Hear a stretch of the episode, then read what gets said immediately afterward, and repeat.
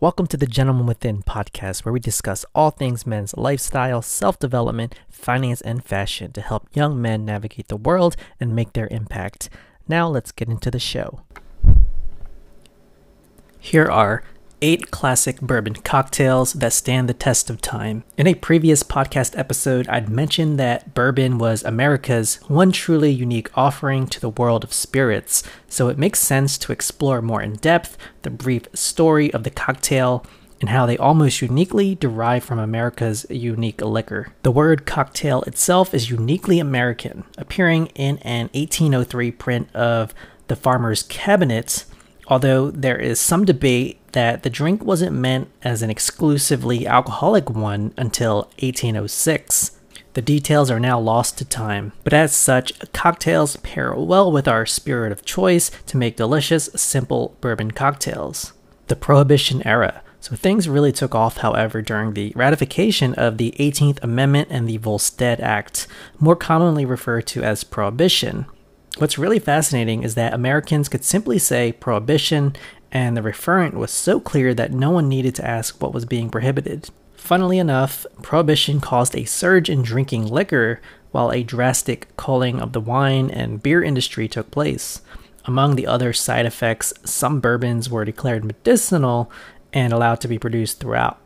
The negative side effect, however, was that some of the bootleg bourbon being produced was so foul it needed quite a lot of help to make it palatable.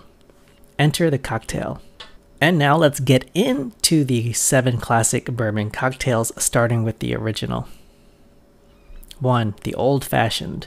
The oldest bourbon cocktail comes from this period, the Old Fashioned. It's originally called a cocktail as it was about the only one you'd get, so further clarification wasn't needed. It was later called an Old Fashioned cocktail, as more were added to the menus, and this was pushed further into the past. The recipe is based around a simple idea make the bourbon, which might not have been the nicest, taste better. You add a little bit of water, sugar, bitters, cherry, and citrus to your bourbon and serve with a small amount of ice. The water cuts down on the cask strength bourbon available more commonly at the time, and the sugar and citrus help lift some of the darker notes while the bitters round out the taste experience. In this way, it's basically a perfect cocktail. However, a great many places I've been to struggle with the historic and foundational item. 2. Manhattan. From here, we develop the old fashioned's slightly more posh descendant, the Manhattan. The Manhattan is more or less the same except turned into a form resembling a martini. Consisting instead of whiskey, vermouth, cherry, and bitters, the vermouth is expected to do the work of the citrus and sugar in lifting a less palatable whiskey to a delicious cocktail. In my experience, most Manhattans have a more syrup like quality than the thin and edgy taste of an old fashioned. However, Manhattans are served in a cocktail glass, which can make people feel more elegant for some reason. It more practically has the advantage of letting you know when you've been overserved, as you will find a suspicious amount of the drink occupying your hands instead of its proper place in the glass. 3. Boulevardier. Jumping sideways a bit, we come to another classic simple bourbon cocktail, the Boulevardier, a much less common but no less delicious variation of the Manhattan. This drink is something like a Manhattan getting together with a Negroni, a delicious gin cocktail, which we're not going to cover here. It is composed of bourbon, vermouth, and Campari.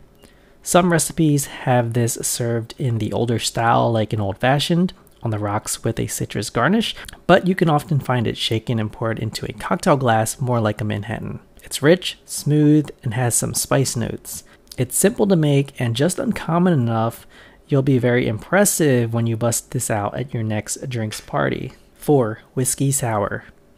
Finishing with the heavier, more cherry like cocktails and moving on to the zesty and lighter options, our first stop should be the Whiskey Sour. A Whiskey Sour is one of the best known shaken bourbon cocktails and is comprised of quite simply bourbon, simple lemon juice, and garnished with a citrus peel. This gives a drink that, counter to the heavier Manhattan, is light and refreshing, thanks to the works of the lemon juice and is an excellent companion all year round. 5. Mint Julep. Moving on to the other frothy, icy things, we have what comes in as an absolute classic and arguably DC native, the mint julep. Definitely a favorite of the Kentucky Derby, it is claimed that the mint julep was invented in the round robin bar of the Willard Intercontinental Hotel by Senator Henry Clay sometime after the historic hotel opened in 1847. They are one of the few places where you can find a mint julep year round and enjoy under a large portrait of the senator.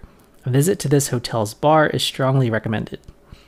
The drink itself, whether there or deliciously homemade, it's comprised of mint leaves, simple syrup, bourbon, and poured over crushed ice. It's forever a classic. 6. Bourbon Smash. The mint julep's cousin has to be the bourbon smash, and a particular favorite of mine, often after I've already had one or five, there is some debate over the proper recipes, so I'll give the one I like more, but they are almost the same. A bourbon smash is much like a julep, but with around four small wedges of lemon that get muddled along. I prefer, however, to use lightly bruised basil leaves instead of what some argue for mint. The mint version of the smash was undoubtedly around by the 1880s and shows how it only takes a few decades for a drink to have earned its own name and branched away from its antecedent, the julep. And finally, number seven, the Sazerac.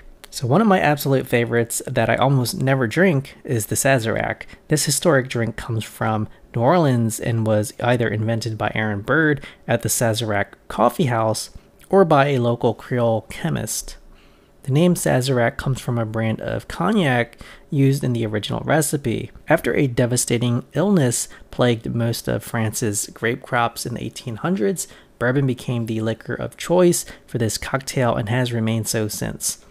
It is spicily flavored with absinthe, something I grew up thinking had a vague and dangerous reputation, as somehow edgier and inexplicably poisonous. A smear campaign, it turns out, which led it to being banned in the US in 1912. It is again available, but the reputation hasn't fully recovered. A Sazerac is much like an old fashioned, since almost every bourbon cocktail takes its foundation from it but is simply a sugar cube, bourbon, absinthe, and bitters. Arguably, the other founder of the Sazerac is the aforementioned chemist. You see, Aaron Bird used the bitter from his local supplier, one Antoine Amedee Peychaud, the very same who gives us Peychaud's bitters today, and my favorite over the slightly more common, but to me not as good, Angostura bitters. It is said that he originally invented this drink and that Aaron Bird gets the credit since he ran the bar that put this on the menu.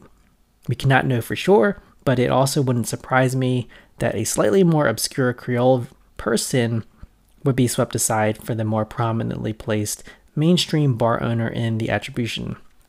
When you make Sazeracs at home, be sure to use the Peychauds as a tribute to its possible creator that wraps things up. So, whether you enjoy your bourbon as a simple old fashioned or get creative with flavored bitters, these foundational bourbons are going to give you all the hallmarks of quality options for you and any guests you might entertain. So, enjoy, explore, and dive into these simple bourbon cocktails.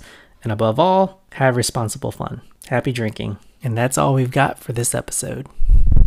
Thank you for taking the time to listen to the Gentleman Within podcast. If you liked what you heard, go ahead and subscribe on your favorite app of choice so that you'll get episodes like this delivered straight to you. And if you're curious about what I'm up to, you can follow along with the blog, gentlemanwithin.com, with the YouTube channel, Gentleman Within, or Instagram, Twitter, and TikTok at The Gent Within, if that's more your thing. That's it for now. I'll catch you on the next one. Peace.